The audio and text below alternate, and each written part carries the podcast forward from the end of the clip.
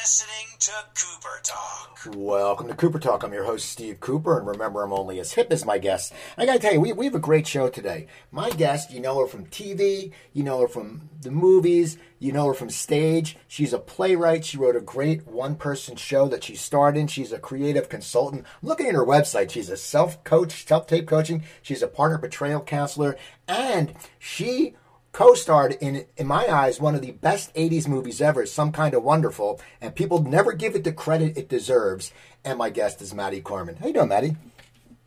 Hi steve. What a lovely introduction. I'm i'm mostly good today. How are you doing? I'm good. So what where where are you mentally right now with this strike? Because oh i want to strike. I want to start now with the strike. I want i want to know because it's People don't understand. You know, you've been acting your whole life, so you're used to the grind, the audition, going to set, doing this. And I know you've done some plays in between, like the Fears, the Summer, and stuff like that. But what is it like when you're so used to something, and it's not like you're saying, "Okay, I'm I'm going to take a six month sabbatical." You don't know when it's coming back. What is where is your mental state? Yeah. Um, well, first of all, that's a really interesting and important question, and one that I think we're not actually talking about enough, um, especially with younger actors. Um, this starting and stopping, no one wants this strike. No one wants this strike. Certainly, no actors that I know um, are happy about this. Um, and I won't get into the details about all the reasons why because I think that's easy um, ish to find, but I think it's a really important question about what this does to the mental state of artists. And I, I liked the way you phrased the question because it's not just auditioning. I, am sorry, it's not just working. Actors, part of our job is auditioning to get the work. Um, occasionally, in my old age, I do get offered things, but I'm still an actress that auditions for roles, and that's part of the job. And with COVID, obviously that really stopped um, auditions cold. And then when we came back, which we still haven't fully come back, but when we did, everything for the most part became self tape or Zoom. And I think that has really affected, I know it's affected my mental health because there's a group of actors that I've been auditioning with um, for years, for decades now. And we are journeyman actors. We see each other, and it's not just other women who are my same type. They're just the New York actors. I, I live in New York and work in New York for the most part. And we've known each other because we work together, but we also see each other in these waiting rooms. And that going away um, really took away a sense of community. And when especially during the early days of COVID when we did work, it was a very lonely workplace as opposed to where we're hanging out together, um, maybe eating lunch together at the craft services table together. Um, everyone's separate for very good reason, for health reasons. But a lot of, um, as we navigate through this part of COVID, not saying it's done, but we're we're navigating it differently. Some of those um, things have remained, including self tapes uh, for auditions, and it's very lonely. And now with the strike, um, we're not even um, we're not even auditioning um, at all. I know there are some uh, projects that have gotten um, interim agreements, and that's great. But for me, it's been very quiet, and um, yeah, it's it's one of the reasons I started to write was because you can do that at any time. You don't need anybody to tell you it's it's okay to start. Acting alone is pretty lonely, but writing alone feels pretty right. But um, like you said, I think um, I think this strike, I think COVID, I think the state of the world has um, has really affected um, artists and people in general. It's not just the actors that are um, pausing because of this strike casting directors, costume designers, um, and crews, um, all everybody who works um, in and around the film industry is affected by this, and it's really challenging. Let me ask you when you, you brought up the self taping, and I, I get different stories. Some people love being in the room. Some people Yeah, love self taping. I don't understand. I, I mean, I, I understand that. I don't. I know there are some people who love self tape. Well, for you, because you you have a you have a you've done stage, so I, and you're used to it. Like you know, when you go in the room, it's second nature. I'm sure when you know it's something that that's that feeling. But what do you? Is there anything you like about self taping? No. Uh, no, let me think about it for a minute. I like that I can keep my shoes off. I like that I don't have to commute. I like that my dog can be on my lap while I'm um, doing an audition. Uh, but it's so, yes, of course. I like that I can be anywhere and not miss an appointment. But I, I to me, it doesn't outweigh the uh, benefits of getting feedback from um, someone who's actually working on the project. When you do a self tape, there's not even anyone to say, "Oh, that was great, but can you make an adjustment?" or "Spot on, do it again." Like, uh, but with a little bit more of this. I really love collaborating. I really love casting directors um, for the most part, and directors and writers and. I think one of the reasons I love theater is it does tend to be very collaborative, but so does film and so does TV. And I um I also just think you can tell um, get a vibe from someone if you like them or not. And working together potentially on a project that you could be on for months, if not years, it's stunning to me that people are making decisions without actually being even in a Zoom room, but being in any kind of room with someone because you can be talented, but that doesn't mean you are a enjoyable person to work with. so I, I think that I certainly understand people, um, especially people on the end of that are paying for it, that it makes sense. But no, I miss it. And you know, I'll be the one complaining when I get a last minute audition and it's snowing and I have to get there. But I still think there's, I think that's part of the gig. At least it used to be. But I'm trying, trying, trying to wrap my head around it because I don't like to get too negative. And um, what I used to stay, say to my students and to myself when things were slow was that an audition, instead of being annoyed with having to audition or not getting the part, it's really just an opportunity to do what you love um, and play a little bit. I find it less fun when there's not another actor in the room to read with. That makes sense. So now, what got you into acting? You've been acting for a long time. You know, you started working at a young age. But you know what? Like for me, I, I did stand up comedy for a long time, but I didn't get into that till after I got out of college. I, I liked it, but I never knew how to do it or what to do it. But for you, you know, what made you? What kind of kid were you? Were you a kid who was just like the stage geek, or were you the kid who was like, yeah, she's precocious, or what were you like as a kid that made you go into this career at a very young age? I know it's so weird to still be doing the same thing I did when I was six. Um, sometimes, um, I mean, yeah, I I think it was a lot of things that I wasn't. I wasn't very athletic.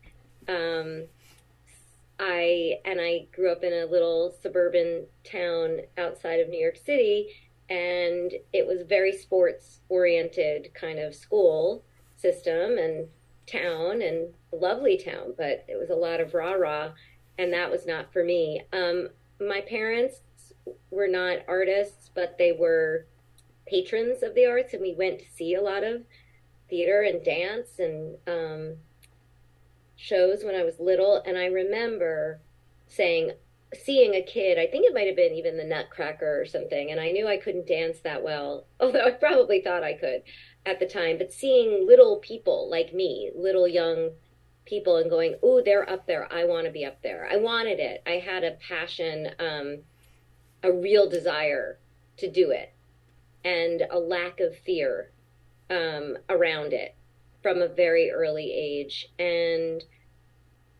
there were little classes, or you know, I would audition for the the lead in the school plays, and um, and my parents were not fully aware of how to help me but they did see that i had an actual they kept thinking i think my mom kept thinking i would get tired of it um, or like many kids, you know, say I love this one day and then I love something else. I did like horseback riding. Um, so I guess I wasn't completely uncoordinated, but never, um, I never felt as connected as when I was singing or acting when I was little. And I learned pretty early on that I could sing, but I wasn't great.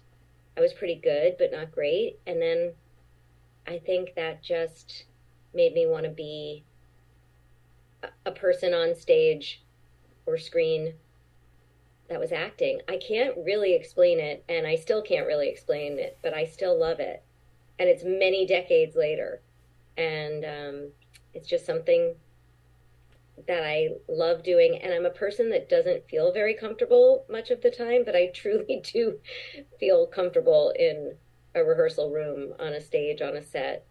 Occasionally, not all the time. But. Now, do you think it helped that you lived close to New York? Because I always, I talk to some people who are actors who like they grew up in the Midwest, and you go, "Holy crap!" Like you're in the Midwest. Like if you, like I grew up near Philadelphia, and I, I moved back here. So when I did comedy, there was a bustling comedy scene in Philadelphia, so I could go over there and I could get stage time and I could learn. For you, do you think yeah. it helped a lot that you were near New York City because it wasn't like, oh, I got to go four hours to get into the big oh, city. Yeah hundred percent. And also, I had parents, like I said, who had other things. I mean, my mother was a special ed teacher. My dad was a lawyer. Like they were not. This was not their whole life.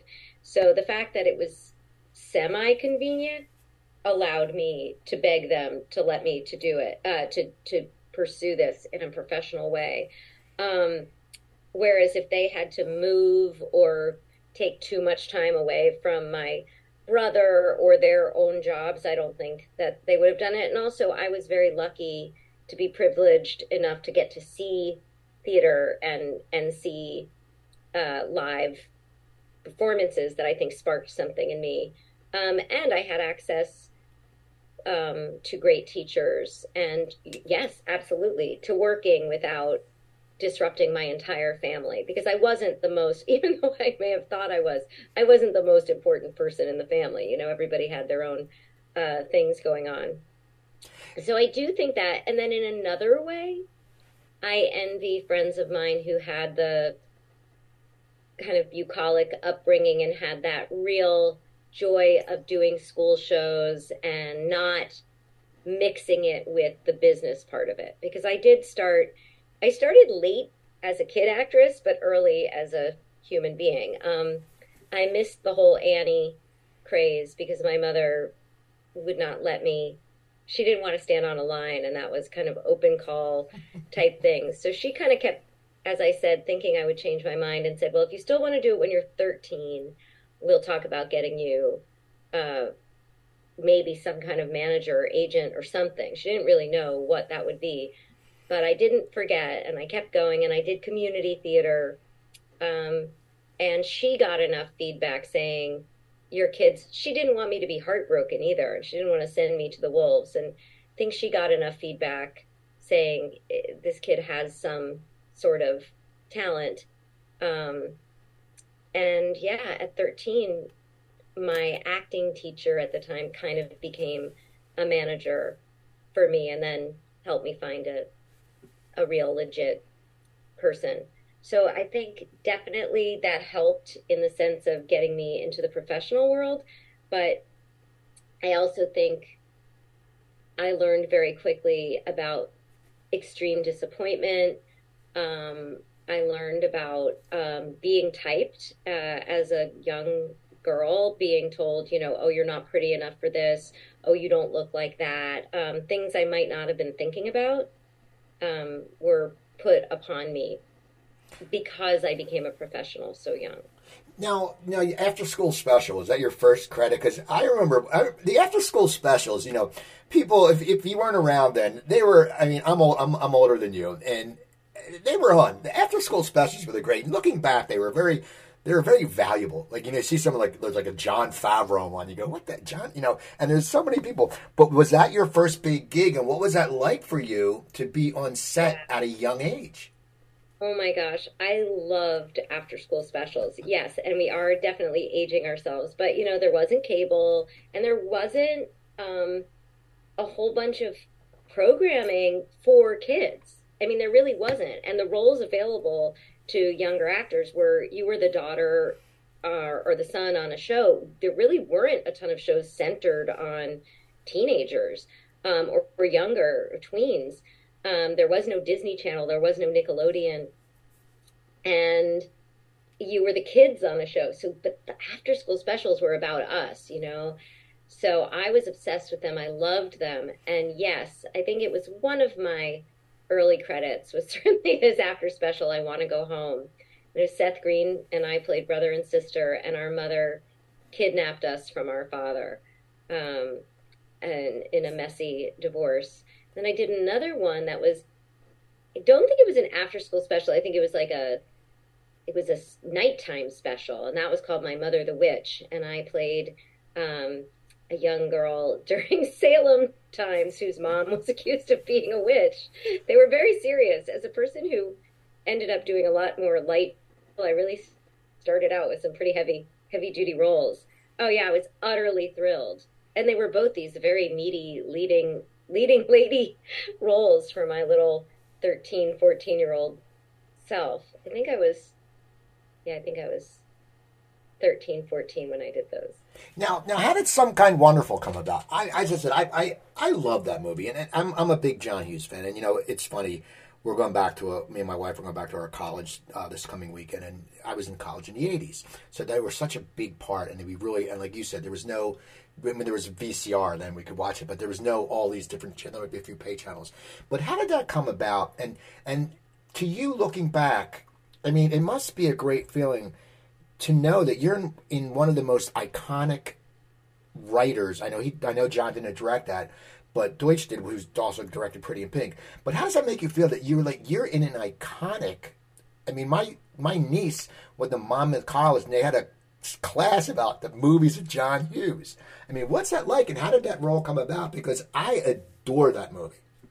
Oh, that's so nice. I still love it too. I think it does hold up. I actually did a panel last night, and um, it's funny you say that because a woman came up to me and said I did my thesis on John Hughes films and wrote about my character and, and about some kind of wonderful and I meet a lot of people who say it's underappreciated, but I that's a lot of people saying something's underappreciated. So I think it's a, a vocal minority who love the film. Um, I mean, I am a kid of the 80s. It was very exciting. I was uh, going to the movies to see Breakfast Club and Pretty in Pink. I'm a little bit younger than that Brat Pack, a teeny bit younger than Molly uh, Ringwald, who's become a friend of mine. Um, so I was I was in high school. You know, there were a bunch of college kids playing high school kids, but I was in high school and I had an audition and I think they took the cover page off initially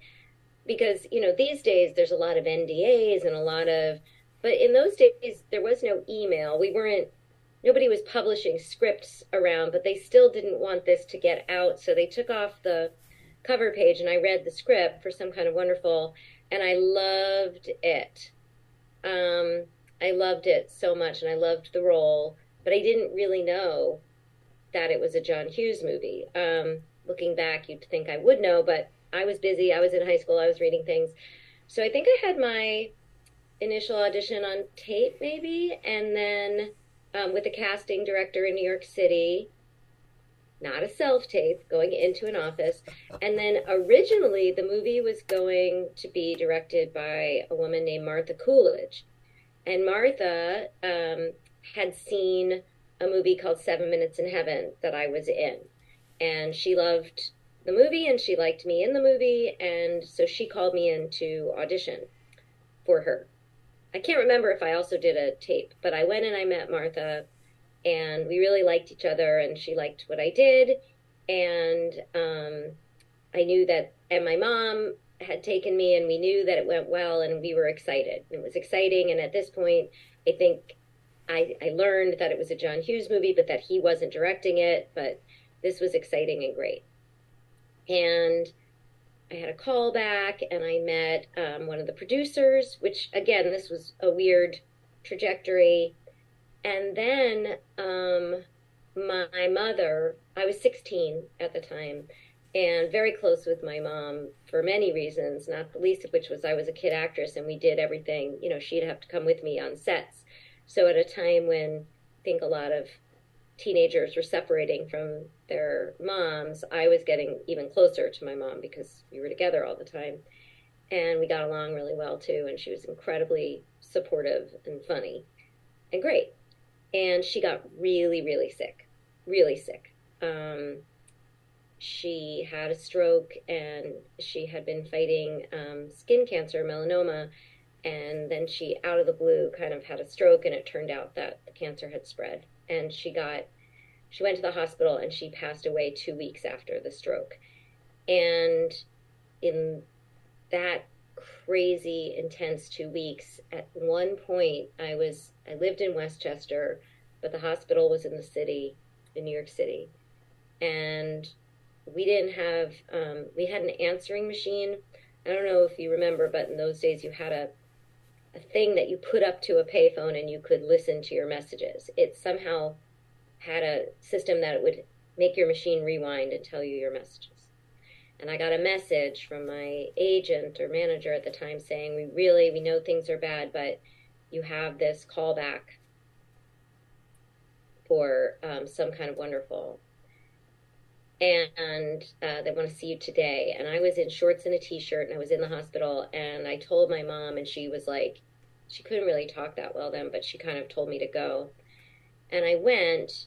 I, I can't believe I went, but I went, and it was just a casting director. It wasn't. Um, there wasn't a director or producer or John or anybody there. It's just the casting director, and he said they really like you for this, and we're going to put you on tape and send it out to LA again. So I said, okay, and I did it, and I went back to the hospital. I took a cab back to the hospital, and I went in and I told my mother that it went great and that everyone was there and that I got the part. I just told her, you know, I just lied and said I got the part.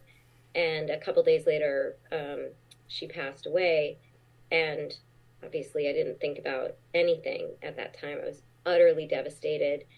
And then I think maybe a week or two after my mom passed, they called and said they want to see you again for some kind of wonderful. And I was like, geez, I've, I've now read for this thing like three times. me, 16 year old me. And, and it turned out, of course, they were nervous. They said, well, John Hughes wants to meet you. And I thought, well, that's good, but like meet me because I have the part. And they said, no. And of course, looking back, they wanted to make sure that I was okay enough to film a movie in a couple of weeks after my mother died, but I, which I found extremely offensive. I was like, well, I'm a professional, you know, how could I?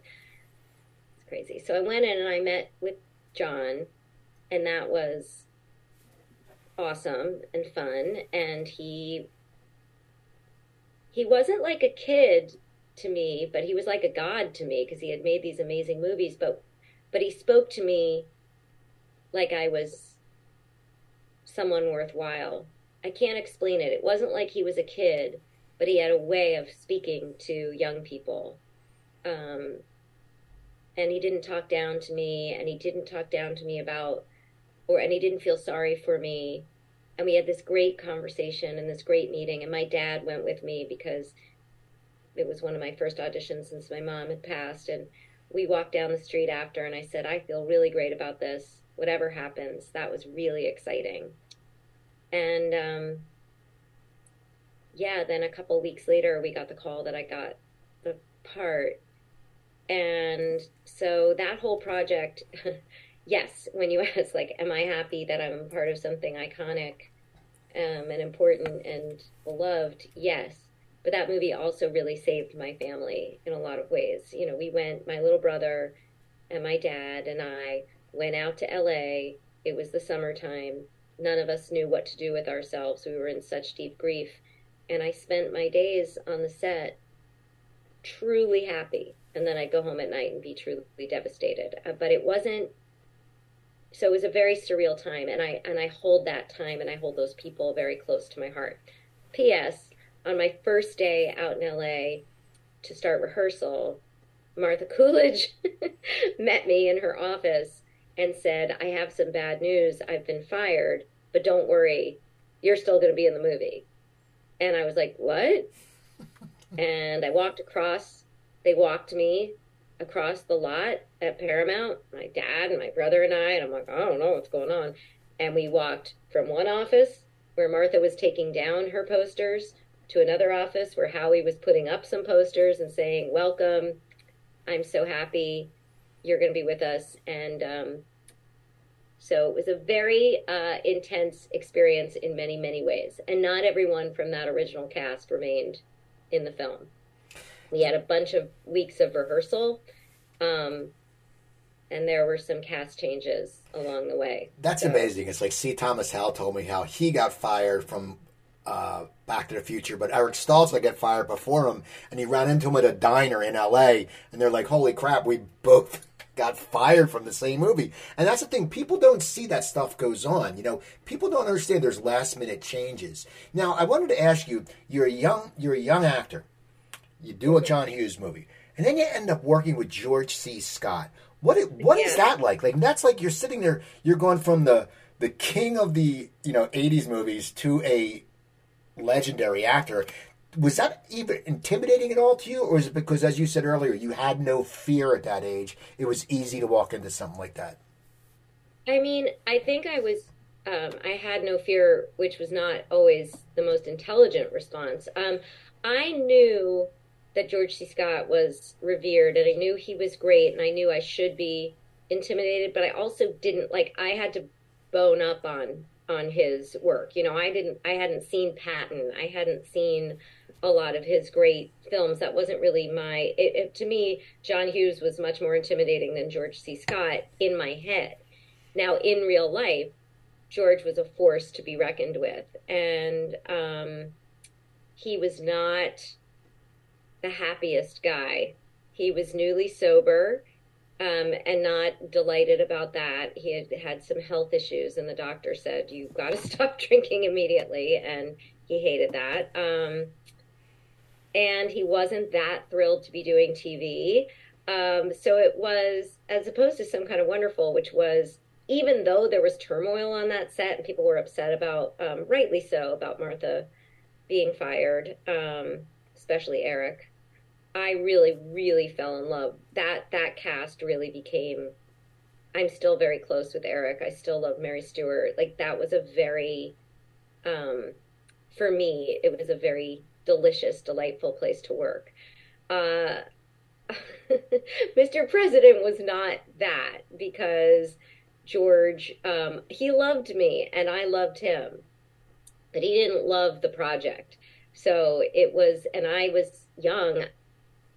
I was a young 17 when I did that. I think I turned 18 um, doing that show. And I was young.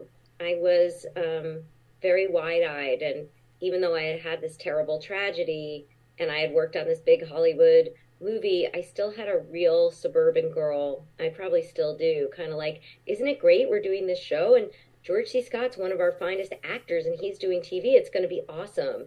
And that wasn't the full experience. And I was lonely. I, I had to move to LA and um, it was it was amazing and I'm glad I did it. And actually, Mary Stuart Masterson's mom played my mom on the first season, and so that felt very like all in the family, and she was wonderful.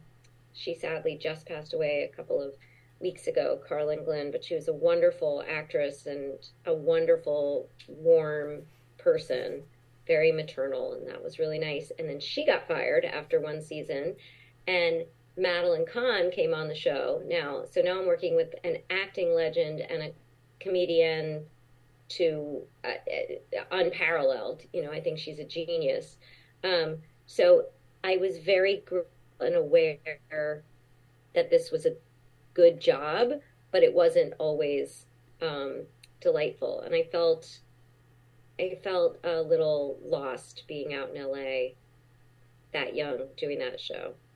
Now, To be how, honest. how was it to start to transition to parts as you get older? Because you know it's it's something that people see you in a certain role, and then I'm sure sometimes people are a lot they they're in there like you said college kids playing high school kids, but as an actor you're sitting there going I don't want to really you know, you know, you want to grow as an actor. What is it like? Because you started young, you had these roles, and then all of a sudden you're like, holy crap, I'm, I'm 21 now. Like I'm, I can't play the little sister. I mean, how does how does someone prepare themselves for that? Because it has to be challenging. Yeah, I mean, I just kept. Um, I I've always been. Uh, I always have seen myself, and I think correctly, so as a character actor. So I'm kind of like, all right, well now I'm the funny friend. Okay, well now I'm the wacky mom. Okay, well now I'm the slightly older yoga teacher. You know, like I don't. I I think because I never was the ingenue, never saw myself.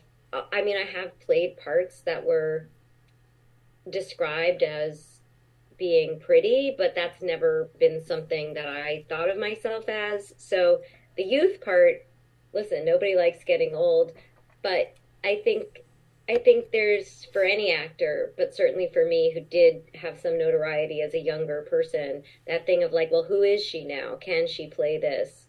Um, and I think that's just societal and the business. And I don't know how I dealt with it except that I've somehow kept working. but I did certainly go through times where I think people were like, "Well, what do we do with her? She's she's the she's this thing and now she's not." Um and I think the time that I stopped working the most was probably after I heard I had my first child. My I had a baby girl and I stopped working partly because I wanted to, and I was lucky enough to be um, be okay to stay home with her.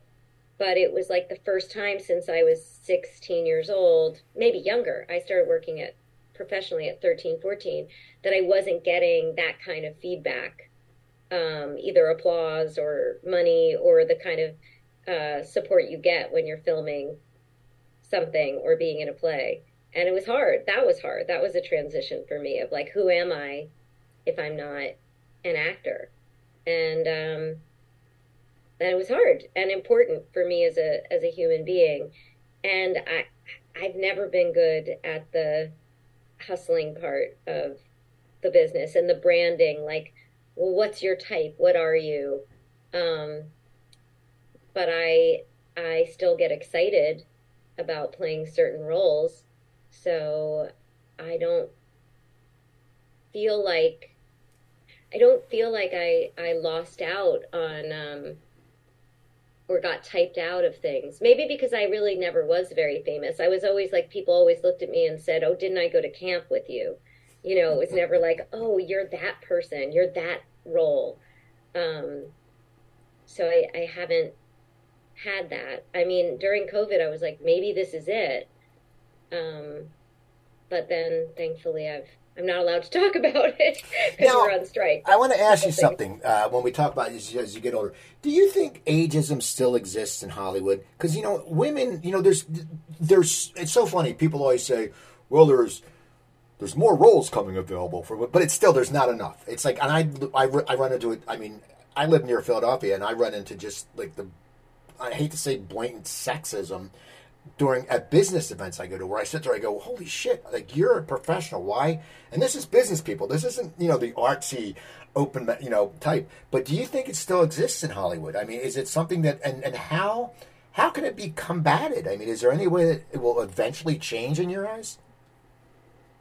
Um yes I think it does still exist. I think ageism and sexism and um are absolutely rampant, and I think it changes with the writing and the producing. And you know, there's been a real effort in the last few years to be more diverse and inclusive. Um, people of color, people of different abilities um, have been more and more included in casts. Um, you see that on television and film but really, when you look behind the scenes, I don't think there's been enough of a change. Um, youth is always valued in in Hollywood um, more so than I think in any other industry, where experience isn't everything. It's it's freshness and newness that is very sexy to this particular industry. And I love, listen, I'm a mother of three young people who I want everything for, and I have students that I want that I think have great, exciting voices.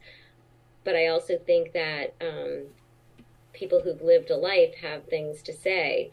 Um, so I think as we have more writers who are older, and certainly more writers who are women, we will get more of those uh, those stories, and there will be more roles. But yeah, I definitely think so. And then we have people like Jamie Lee Curtis who are doing some of her most incredible work um, at I don't know exactly how old she is, but she's not 30. And um, but I, I do think it's the exception, unfortunately. And also because there are fewer roles, there are women who are taking smaller roles than they would have, um, who were movie stars, who are now doing smaller roles on television, and it's just a, a natural um, attrition for for other people. So I try, like I said, to be positive, and um, I'm lucky that I have continued to find some great roles. And you know, like you mentioned earlier, I wrote something for myself. Um, but yeah, I, I I I don't feel like I'm seeing the stories that I would like to see, and and I think there's room for a lot more um, voices, a lot more women's um, stories of varying ages. Now, tell me about Accidentally Brave. You wrote that. It's a one-person show, and uh, it's it's uh, it's Edward says it's a very brave performance, and it's very personal. You delve into it. It must have been hard, but what made you decide to write it, and what what was like the well? Tell people what, it, what it's about, and then what were, what were the early days writing? Because anytime you write about yourself, it's it's very hard because you're really bearing your soul. And I think if we're a performer, we're more we're more insecure. We're already insecure. I always say performers are we're half narcissist, half insecure. And it's just you know we have that thing. But when you do when you write something, I, I like when I do stand up, if I write a personal joke about me and it doesn't get a laugh, it cuts me a little bit because I'm like, oh shit, that's not like you know. But tell me about tell everyone about the show and where it came from and, and what was it like putting it together. Yeah, it's kind of a singular experience because it's so different than anything else in my life. But I had um, I had another terrible thing happen. I know you wanted a lighthearted interview, and here goes. But um, a couple of years ago, uh, well, eight years ago now, my husband was arrested, and um, my whole world and my kid's whole world and his whole world, but really um, got shattered. And um, and I don't have time to go into all the details, but it was um, an incredibly uh, scary, shameful, uh, horrible time uh, on many, many levels. And um, navigating that time, I didn't think about anything except getting, um, you know, they say one day at a time. I did kind of one hour at a time. And somewhere along the lines, somewhere during that time, I just started writing, not in any, with any thought of ever performing anything to do with what was going on. It was really just a survival tool. It was something that someone, I, I was doing anything I could to not um, go down with the ship, you know, to keep my oxygen mask on. I was trying different forms of meditation, medication, anything um, and occasionally I would jot some things down, and um, and then maybe a year into this situation, I I was talking to a woman who um, reached out to me during the early days and said, and was so helpful to me, like saved my life. And she didn't know me. She she was a friend of a friend who had read about what had happened and, and reached out to me and and I said, How can I ever repay you? And she said, Well just pay it forward. And I don't think she meant to write a solo show. I wanted to share I I in all my years of acting, what I think of acting as is storytelling. You know, I think I'm good at finding the nuance of a character, hopefully, whether it's a funny uh, character or serious character. There's just more to people, and good writers and good actors and good directors find that nuance, and this situation was very, very gray. And I, um, in that moment, wanted to share the really messy, ugly, challenging parts of my story. And I didn't really know how to do that, but I knew that I could act it. So I started to write it a little bit and not know even though I just said I knew I could act it, I didn't even know what I would do with it. I didn't even know if I just wanted it to be a diary entry or a TED talk or a nothing. And I, I reached out to a director friend of mine who um, I said, I think I have something. And she said, well, let me, I, it was, I didn't show it to anybody except for her, this wonderful director, Kristin Hanggi. And I went over to her apartment and we would just sit together once a week for a long time. And I would write and cry, and she would go, kind of help me structure things and say, and give me encouragement and not push me at all towards even bringing it out to the world. And then, very, very slowly, maybe about six months into that process, she said, I think we should go into a rehearsal room and just see what you have here. So it was very slow and steady, and it's a challenging topic to talk about. Um, if any of your listeners want, um, I it, the, the show is called Accidentally Brave, and they did record it for Audible. We did film it, and um, it's a very independent film, so I can talk about it. So, and I don't know when and where that's going to come out, but we just finished that. Um, it's a very, very, very personal piece, I tried to keep the focus on my story and not my husband's story and not um, and not my kid's story and um, and yeah, I'm I'm I, I wanted I wanted to be of some kind of service because it was a very very lonely time. Um, and it's a very complicated thing. And I thought maybe by sharing my version of what was going on, um, I might help someone else um, be a little less lonely and come through uh, her own trauma.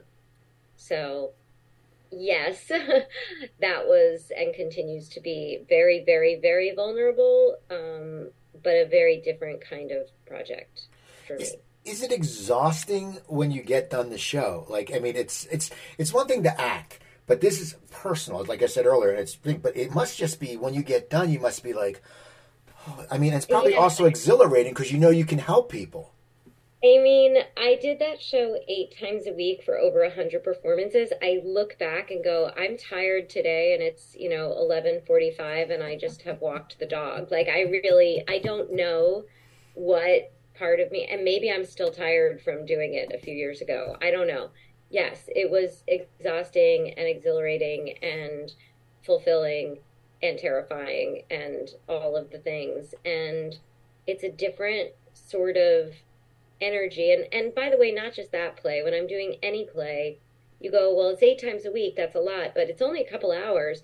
But it's not that, it's just the energy of getting ready, the energy of winding down after. With that show, there's just, it's just its own beast um, because I always, um, for over the 100 performances, I can't remember exactly how many we ended up doing, but I would go out into the lobby after every single performance because I knew that it was important for people to talk to me. And um, they did. and that part was amazing and exhausting to take on. The, the performing it wasn't as much, it was hearing about other people's pain uh, was really really hard but but rewarding and then of course I, nobody that came said anything but you know online and people were very angry at me talking about um, because there are issues um, in my story that are very controversial and i got a lot of hate and anger from people and that was that was really that was exhausting for me isn't I want it, everybody isn't it amazing like just the hate that people give out online. Like my my wife, uh, before we started dating, she was date raped, Okay, by a very guy's in jail for life now.